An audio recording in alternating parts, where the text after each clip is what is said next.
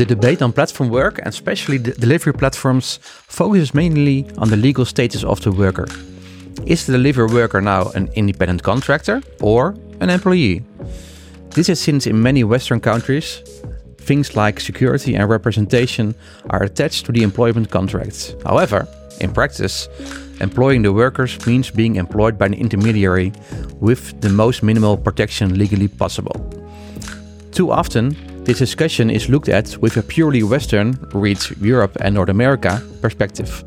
Looking at figures from the Leeds Index of Platform Labor Protests, a database of nearly 2,000 worker protests in the platform economy, shows that what workers are protesting for varies from country to country and continent to continent. Around the world, protesting for a labor contract is an issue in only 20.3% of all protests recorded.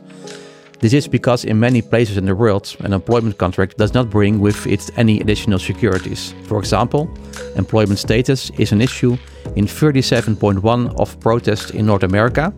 In Africa, it's only 4.7%. Over the years, you can see work platforms that classify workers as freelancers, incorporating certain securities and perks for workers into work processes in all sorts of ways. These include insurance, parental leaves, and discounts on resources needed to perform the work. One of the platforms that has formally secured this in its organization is Glovo, a delivery platform operating in 24 countries, mainly in Southern and Eastern Europe and Africa. In 2021, the platform launched the Couriers Pledge, a promise to make improvements for delivery workers around four pillars safety, community, equality, and income. This prompted me to travel to Barcelona to talk to Magali Gurman, Institutional Affairs and Government Relations at Glovo, about the story behind the pledge for the Gig Work podcast from the Wage Indicator Foundation.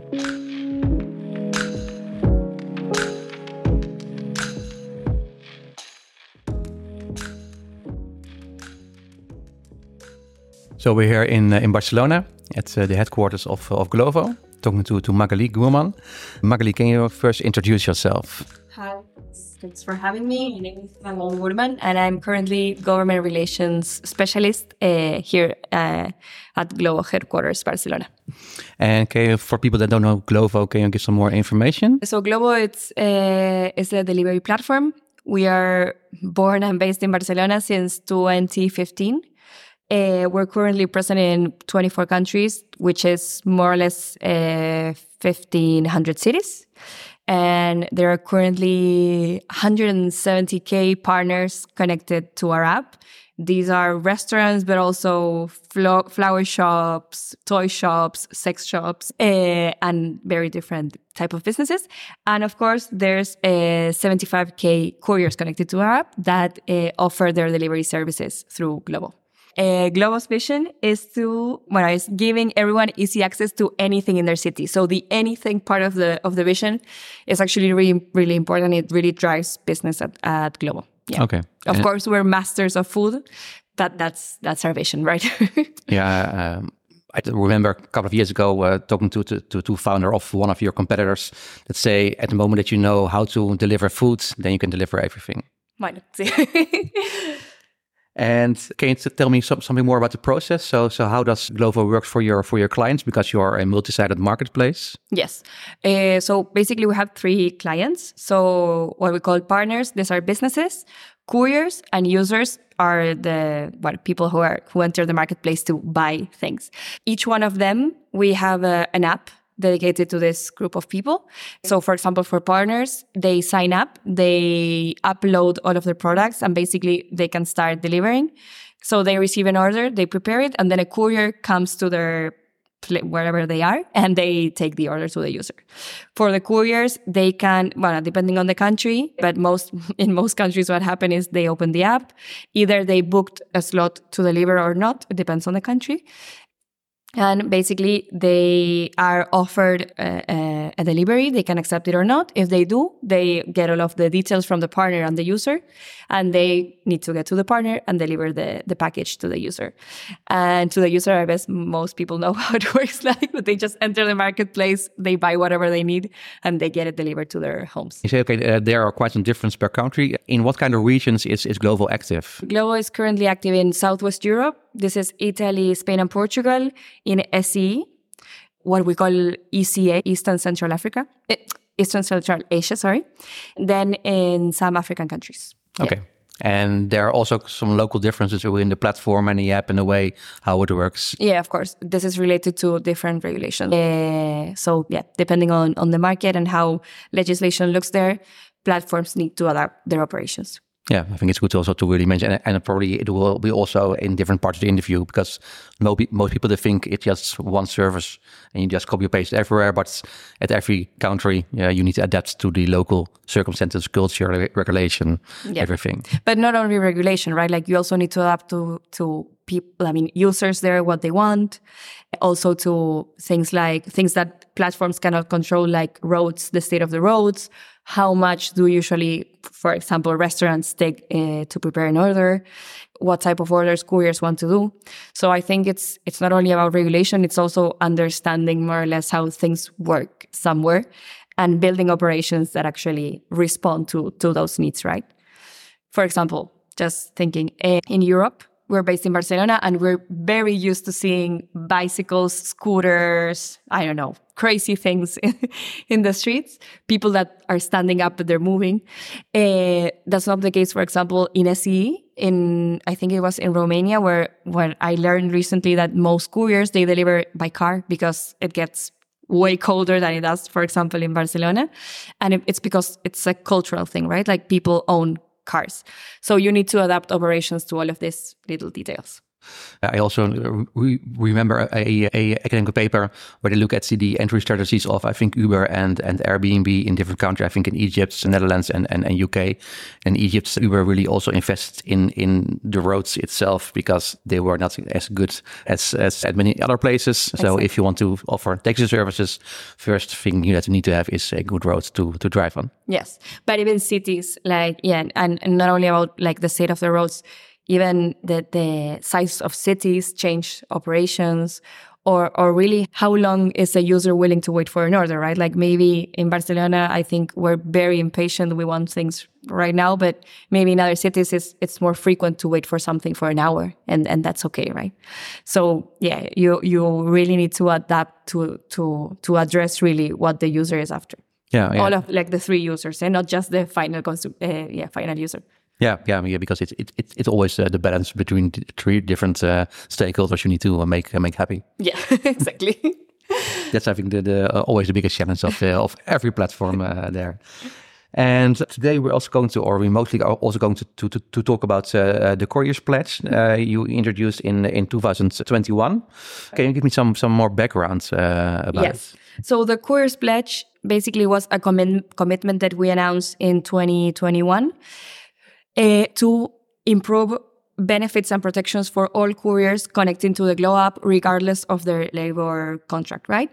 So basically, the rationale behind this is to put in practice this flexibility with increased protections and benefits that that the sec- the platform sector usually advocates for. So we announced it in 2020, 2021. We started a, a pledge in Morocco and Georgia. Uh, and basically benefits, I mean, how it works, launching pledge. We, there are four pillars of benefits. So once we decide to launch it in a country, then first well, we need to go through some internal processes, budget related and organization. And then couriers would get access to all of the benefits that are related to these four pillars. We usually do an event or something for couriers to find out, and then we, we push it in their app so they know that they can access these benefits. Okay, so so also for people that don't know the pledge, so there are four, pillars. One, one is about safety, community, equality, and, and, and earnings. Yeah. But what you say in every country, we're looking okay. So so what what does community means for your target audience, uh, uh, your riders in country X, and then see, okay, how do we need to adapt the, the pledge to the local circumstances and needs of the workers over there? We've been implementing pledge for two years now. It's implemented in all countries. Well, no, in 21 countries out of the 24 countries. We're working on the last three. Um, and to be fair, that was one of the big main learnings that we got as we implemented the project, right? Because the initial vision was to create a standard for the gig economy and actually invite other platforms to join the standard. So basically the way we thought about it is four fixed pillars and a set of fixed benefits, which included maternity, paternity leave, safety trainings, extra bonuses for people to take days off, among other, other things. As we started to activate these sort of protections in, in all countries, we realized that in some countries, couriers for example, didn't need maternity, paternity leave because either they're very young, they're not interested in having children. Uh, so what we did was we we kept our initial commitment, the core list of of protection. So maternity and paternity leave is active in almost all countries uh, now, but we also started adding like an extra layer of benefits that resonated more with with couriers. So, for example, I think it was in Ivory Coast, Kenya, and Uganda that couriers were I mean, we started receiving feedback in focus groups that couriers were having eye problems. And the, the current uh, insurance that we were offering them didn't cover eye doctor, right? So we, we set a collaboration with this, with, with a company that I don't want to mention, uh, basically for couriers to have access to an eye check and if they needed, gla- a pair of glasses. And, and this was something that maybe we wouldn't have thought about at the beginning because eye check I don't know, it's not something that you would necessarily think a courier really needs. But it was very interesting to see how in some countries our idea of benefits really fit the country and couriers were super happy. And in other countries, they were actually after different things. And I think this really teaches us how heterogeneous and different like couriers are, even in the same country, right? Like it can change city per city. And it, it was a very interesting exercise of really understanding, okay, what are couriers after in this country, in this region, at, at this time of the year. Um, and I think now that, let's say, Pledge has been implemented in most countries and, and it's basically it's embedded in operations because now uh, budget covers uh, these protections. The operations team, they know that they should offer this at all times for couriers. And I mean, it's, it's already settled.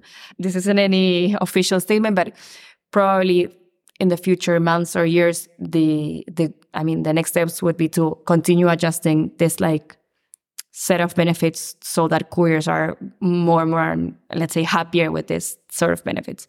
So in the end, after two years, we think as the this benefits as a base, and now we want to see how we continue increasing this increasing these benefits in a way that mm, really makes couriers feel that they have enough protections to deliver safely.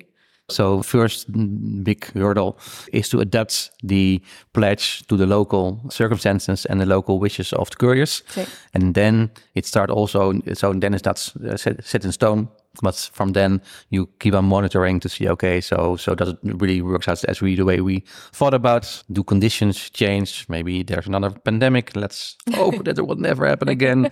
Or these kind of things. And, and going back to the to, uh, to, to, the start so, so wh where does the idea and the need came from to start this pledge? And also, how did you also convince, or you and your colleagues also convince internally? Because in the end, it's also something that also costs money. Yeah. And in the end, you want to make profits and, and you have shareholders that also want to uh, have a return on their investment. So, so where does it come from? And how did you also put it on the agenda that it was also part of the, the DNA of your, of, of the company?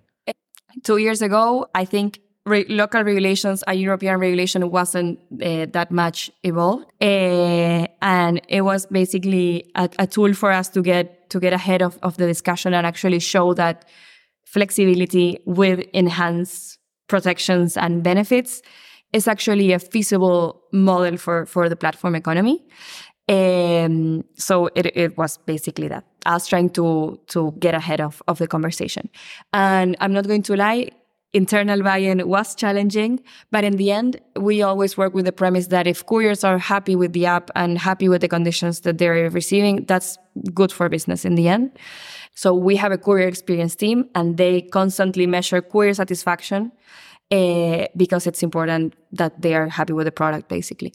So I think that was the main argument that, that was used on top of other more numeric arguments that maybe we, I mean, we don't have enough time to mention, but, but that was the rationale. It's an impact project that, that had an impact on, on operations in the end. We received courier feedback that they were very happy with some of the benefits that they received. Of course, for example, not all couriers applied for maternity or paternity leave, but the ones that did were very happy with their experience with Glovo. And in the end, in the long run, that impacts operations. How does it work? Uh, so, so, so do you get access to these benefits uh, also compared on how many rides or, or how many hours you work or how, how, how does it work? That was also, it wasn't a challenge, but it was something that we had to think about because, of course, uh, there wasn't any regulation in place that could help us say like okay if you've done this amount of hours then you are, are entitled to this sort of benefit. Uh, so what we did we worked with with uh, insurance brokers and they help us to build different systems. It depends on the on the country to be honest but more or less the logic is if you've done a certain amount of orders in the last x amount of months then you have access to this this sort of benefits. Because also there was a chance that we would face fraud situations where people would just sign up to the app and apply for paternity leave. In the end, this was put in place with a with a third party provider of, of insurance. Yeah. Yeah. Yeah. Yeah. Uh, I think that's a good uh, decision. and I think it also really shows that also flexibility doesn't need to be a, a trade off for uh, security. Yeah. Uh, but also, I think it, it, it really shows that legal and I mean, legal uncertainty prevented us from offering benefits in cer- certain benefits in certain countries, right?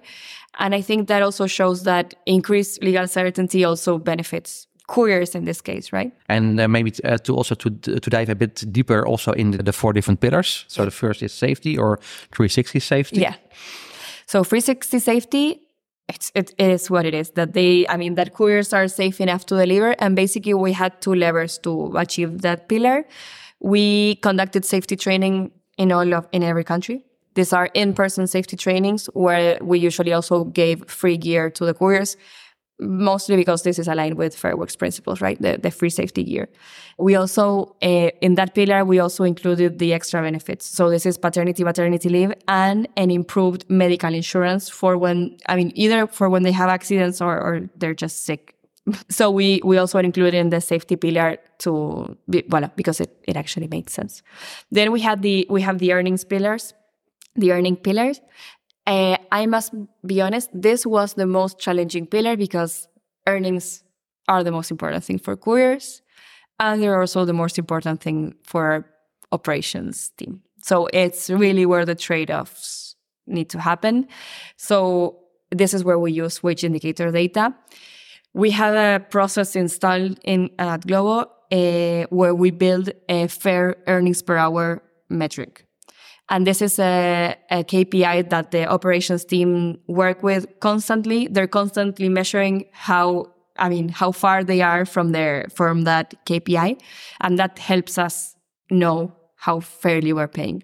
So that was a tool that we use. Um, and, and then, and then how do you, how do you then define a fair pay? See, Living wages, uh, similar jobs, how much they're paying, cost, how much that's it, because it's not the same to live in Milan that to live in, in Barcelona. Uh, and all of that combined basically gave us a, an EPH. The thing is, it's, all, it's also difficult to build a standard, an, an earning standard for, for the industry because it's, it's very different I mean, in each country, it depends on the time. It depends on the operations that you're that you are running. It's not the same whether you are able to book a slot and deliver or if it's just a free login and you just connect. But yeah, but internally we have that uh, fair EPH that we, we have as a, as a, yeah, as a KPI. And, and then uh, when people are, are being paid uh, by delivery. So, so how then do you then measure the the uh, the rate per hour? I think that that's of course one of the biggest discussion in the gig economy. Yes, bueno, that's easy. That's a bit easier for us than it is for other platforms because we have a slot model, so we actually can know how much a courier makes during a slot, which lasts an hour. uh, so it's it's not that hard for us. I understand that other platforms pay per de- delivery and couriers can connect and disconnect. So it's not that challenging for us to be honest. We Uh, just so so so the more spontaneous work is you open the app, you look if you can have a slot right now, and if it's possible, then you apply, and then you also need to accept all the rights. Uh, not necessarily. They don't need to accept all the rights, but that I mean, but the fact that they book a slot allows us to know that during that slot, that person delivered X amount of orders and made X amount of, of money, right? So we can we have let's say sl- uh, slot per per earnings per slot date. Yeah, yeah. Uh, but still, when they have a slot of, of an hour, do they then still get paid by by, by, by delivery or then per hour? No, they still get paid by delivery. Yeah, I think it's it's it's a, a bit the same model uh, model how traditional com- taxi companies also also work also in Netherlands the the non-platform taxi uh, taxi companies. So so then the, they can also book a slot and then the platform knows upfront okay we think we need so so, so many slots because we can kind of uh, predict the a part of the demand and based on that we can open the slots Right. For so many people. It's good for platforms, but it's also good for couriers. At least that's the feedback that we have because we can also share intel with them and tell them if you do three slots at this time of the week, these days of the week, you will probably end up making this amount of money. And so this sort of this kind of visibility is usually appreciated by couriers. That's why uh, we try to keep the slot model in in all markets. Uh, I mean, it's it's not everywhere, but in most countries we have the slot model. Yeah. Uh, and for for earnings, we also activated some extra bonuses uh, just to increase earnings. So what so what kind of bonuses do you talk about? It was a tiered. We're changing it this year. I, am I'm still not sure with with with type of bonus, but basically when you reach a certain amount of orders, regardless of the time that it took you to reach that that amount, the bonus was activated. Okay. Okay. And can you maybe also g- g- give some more insight in the discussions you had inside also about the earnings? Because, uh, like you also mentioned, it's the most, yeah, discussed pillar, which is logical because it's it's about making or losing money. Yeah. I mean, it's it's not that juicy, eh? I mean, it's it's the pro- it's like you mentioned at the beginning. We have sh- shareholders, uh, and and I mean, pe- I mean, the ops team wanted to make as much money as possible, and the core experience team and us were, were pushing for fair earnings. That's why we all agree on a fair EPH and we fair earnings per hour, sorry, and we work toward that that goal.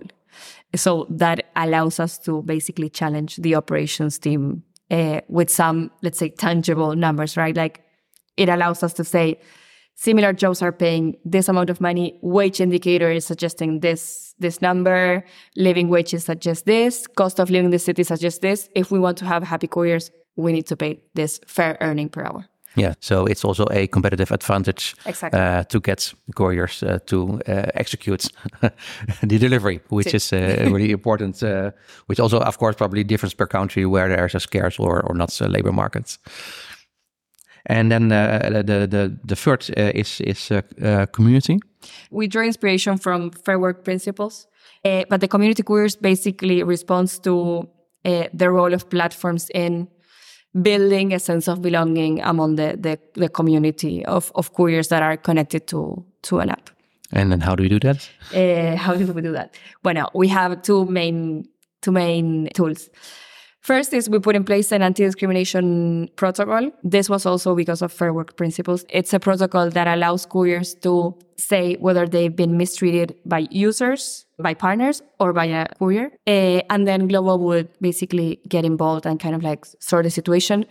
Being super honest, we even blocked some partners because they were mistreating couriers. The Be- partners, the the, the sellers, the restaurants or Exactly. shops. Yeah. the, the goal of this was to increase their their feeling of, of of community and feeling safe let's say in this group of people and then we have a learning platform that we call g-learning where where couriers can access many different types of learning of courses uh, and get trained and we also included that in these pillars because uh, we usually do events around this and they can let's say keep evolving in a topic and it generates this sense of, of community.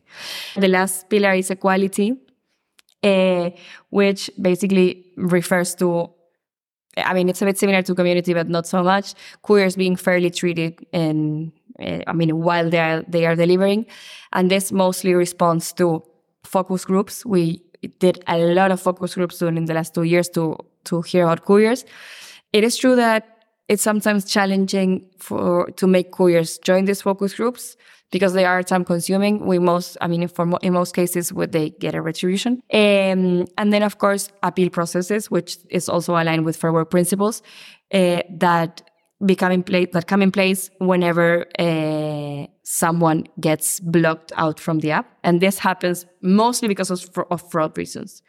Uh, but there are some cases where maybe they were unfairly blocked, so this allows the courier that like they don't need to have access to their account because obviously they've been blocked. They can contact law and have their their account reactivated again. So maybe another word for the equality is also uh, transparency or yeah. Yeah. Say if we have a, a website especially for couriers and we activated, let's say, a, a, an email um, inbox Hmm. uh, for courier associations to send messages messages to Glovo. Uh, we got a lot of messages in that inbox. Mm, I don't know if most of them were courier associations. I think they were just angry people, but but that was the goal also to so that courier associations of groups of couriers would know where to send their their thoughts or their complaints. Okay, and and also to to make the principles. Uh, you you already mentioned Fair Work and the Wage Indicator Foundation. So what was the reason also to work with those external stakeholders for this for this pledge?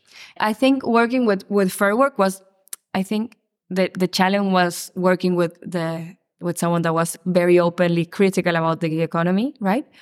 So we figured if we could align this this set of benefits to their principles and and kind of like see how how we get improved scorings. That would be a good let's say metric for the project. And actually we are currently the best scored uh, platform in africa at least for the countries that they've scored until now. Uh, and also we we genuinely needed guidance on what to offer couriers. Uh, it was the first time that that i think someone in the industry was going to i mean not offer benefits because every platform now has has protections and benefits. Activated in for their couriers, for couriers that connect to our app. But to do it, let's say at the program level in all countries, we really needed someone to to guide this this process. Uh, I wasn't there personally, but I think it was a very enriching process discussing with Fair Work um, and wage indicator. It's basically so we know that this uh, fair earnings per hour KPI that we have, we know that someone else is is also watching it.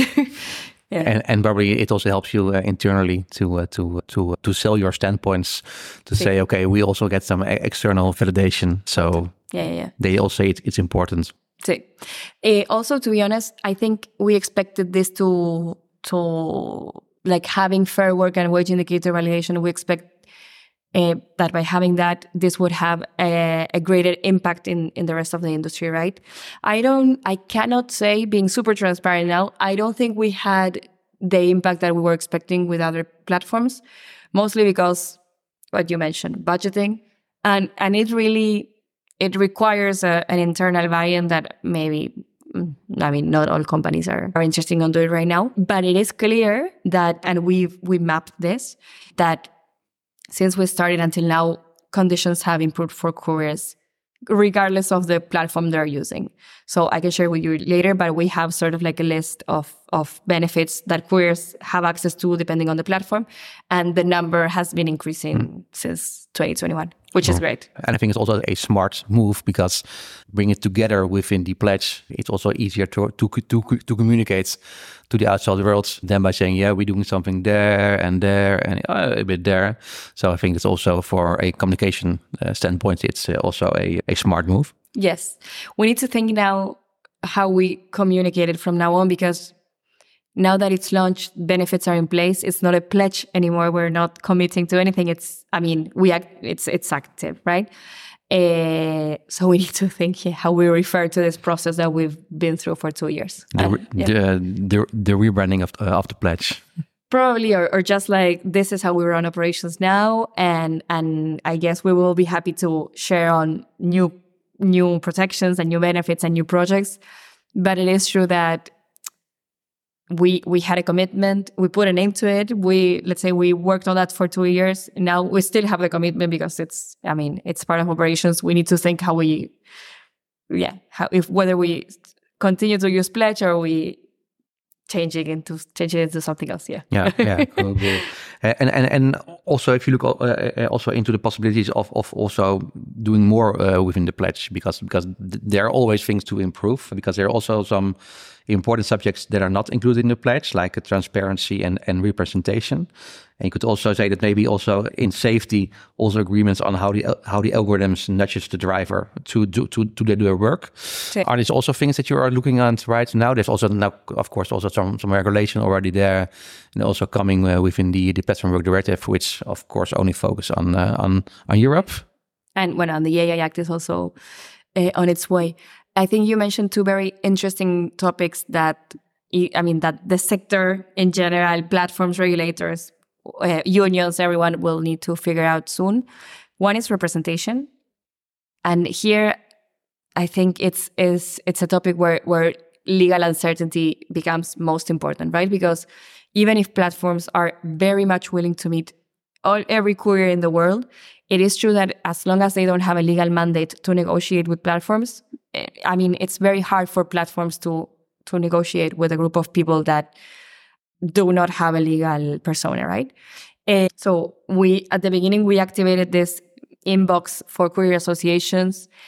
In the end, uh, we received a lot of messages. It was very time consuming to actually go through all, and it's very hard to know whether it's an actual association or not, or not if they don't have a legal a legal mandate. But but, but maybe you, you, can also be a, a, bit more creative on that, and probably uh, unions will kill me when I suggest this. But to see, okay, yeah, because community is already part of the of the pledge, and also by community, by also uh, you already mentioned also a focusing group.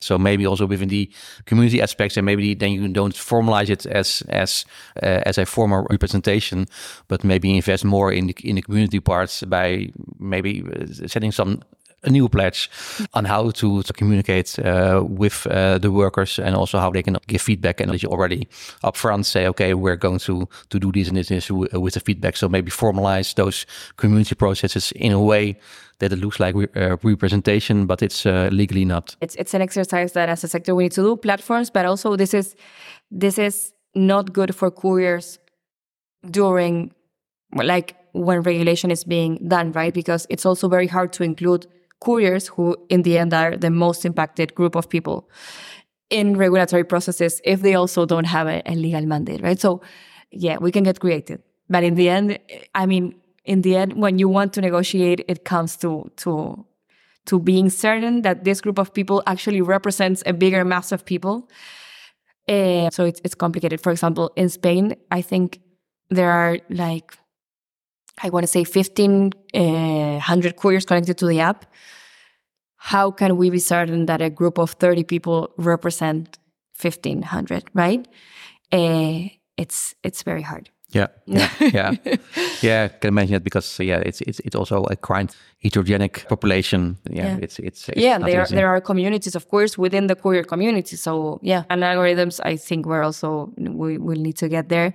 It's actually it's hard to think how to explain algorithms to people that are not experts. And I think we're in the in the process of having data scientists and social experts understanding each other so we can talk about algorithms in a way that everyone can understand, right? Like even I don't know if you know a lot about algorithms, but I'm a lawyer.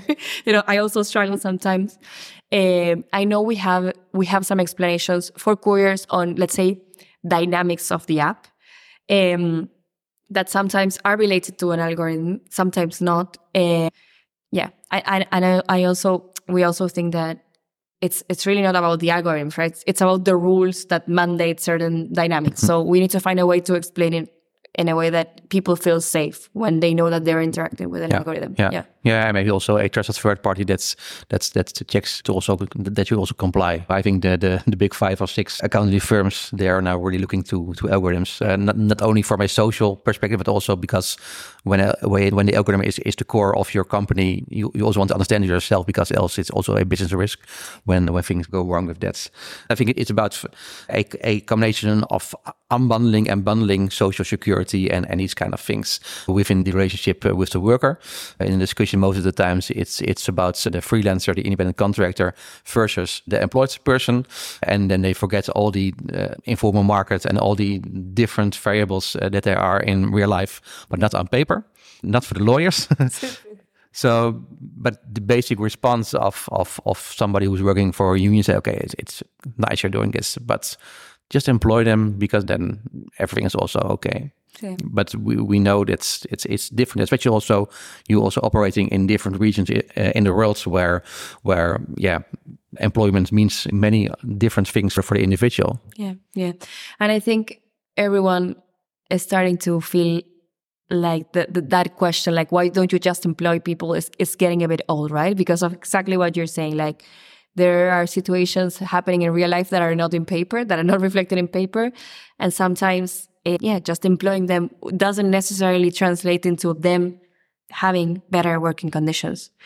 Well, you mentioned a, more outdated discussion, and I also uh, see something in that. But I think in the end, there's some stakeholders in debates that's uh, that thing that's that's still there, and maybe also because they also say, okay, but okay, uh, when you're employed, maybe it's not perfect, but then you can have uh, collective bargaining, and then you can also have collective agreements yeah. Uh, where you can make. So maybe we also need to think about a system where you can also can have collective agreements for not only for for employed people. And by the way, there are some employed people in the platform platform economy who are employees and, and that works for that sort of, let's say, of, of gig work, right?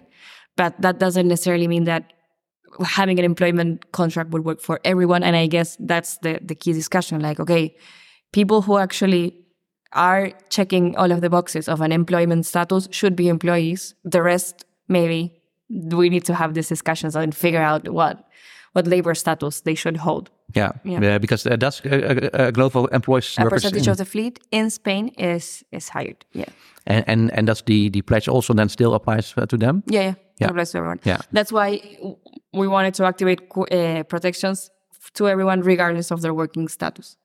And of course, that was challenges challenging in some in some countries because of legal uncertainty. Uh, but but that was that was the point, right? Like that it doesn't matter whether you have an employment, I mean, an employment contract or not. You should have like, if platform work is here to stay and it's going to be a way of working, people should be protected. Yeah. Uh, but yeah. and then also uh, when I asked about the start of the pledge, she said, okay, our first idea was to have a kind of a, let me frame it as a code of conduct for the, the, the market of delivery platforms. But in the end, you decide, okay, uh, we're going to do, we're going to do it uh, in our way. Do you think also when you also look on the, the development and also the future, let's say in five years, do you think it's still possible to to have a kind of an industry standard, or do you think okay, it may be just good to focus on ourselves and mm, let us inspire others or not and see what they do? I hope there is an industry standard in five years. I mean, at least we should have platform directive introducing some type of standard in European countries. Other other regions maybe are, are more challenging, emerging markets oof, it's hard to say. it's it's a very it's a very fast changing industry, but in five years we should have more certain, I mean more clarity on on on what's the best way to to increase legal certainty for the sector for everyone, for couriers, even for for uh, businesses connected to the app, everything. Yeah. Yeah. Yeah. yeah uh, I'm sorry, that was a bit of a vague answer. You're a lawyer, I know. no, we're about that. Uh, so, so I think also one of the last questions is also where do you see the pledge going in five years? I think in five years it doesn't is named the pledge anymore, but but something else. Uh, we already discussed about something about representation at some way. And there's also a nice concept about the worker about the worker cooperative where the the delivery riders come together in a cooperative and and by a cooperative they negotiate with the platform which is also a nice academic concept uh, that maybe uh, is nice to check. We also talked about things. Okay, how can we also make the algorithm more uh, transparent, maybe also, maybe also accountable? So, so where do you see this this pledge or or whatever the name will be in five years going? Uh, I, I cannot tell you in particular on what topics we, we're going to evolve this. What I can tell you is I think this base of benefits that we've implemented during these two years are here to stay. We, we're not going back. So the idea is to go forward. Uh, and I think ideally in five years, we should have a set of benefits that are very much related to the reality of couriers in, in each in each city, ideally in each country region. Uh, I think that's that's the interest. That would be an interesting next steps for for pledge. Uh, it's not the same to activate uh, protections and benefits in I don't know SCE than in Africa, than in Southwest Europe. So probably conversations are going to get way way more local, way more specific.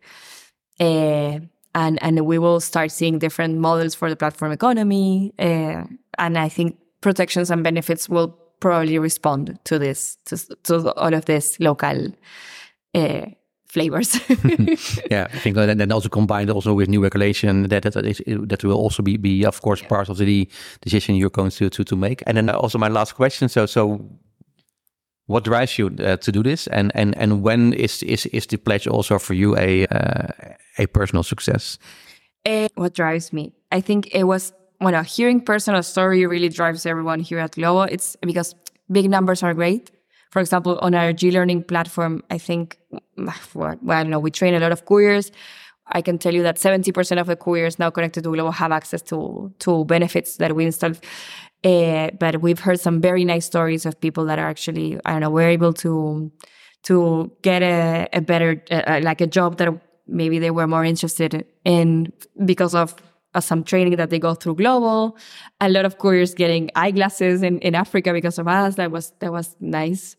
Um, well, paternity, like offering paternity leave is great. I know we of we gave a lot of paternity leaves in Georgia. um, and I think personally, because I'm a lawyer, uh, I find it very interesting to see how how this this relatively new sector is being ends up being regulated, right? So I think it's very interesting to see this sort of like corporate initiatives and and how they resonate and whether they end up being similar to what's actually regulated so i think this whole experience from a from a law perspective is actually also very interesting to me right and seeing all of the let's say limitations because of of current laws in place and and how in one place you can offer courier certain things and in another place you cannot it's it's actually very interesting to, to see these nuances and, and legal um, particularities.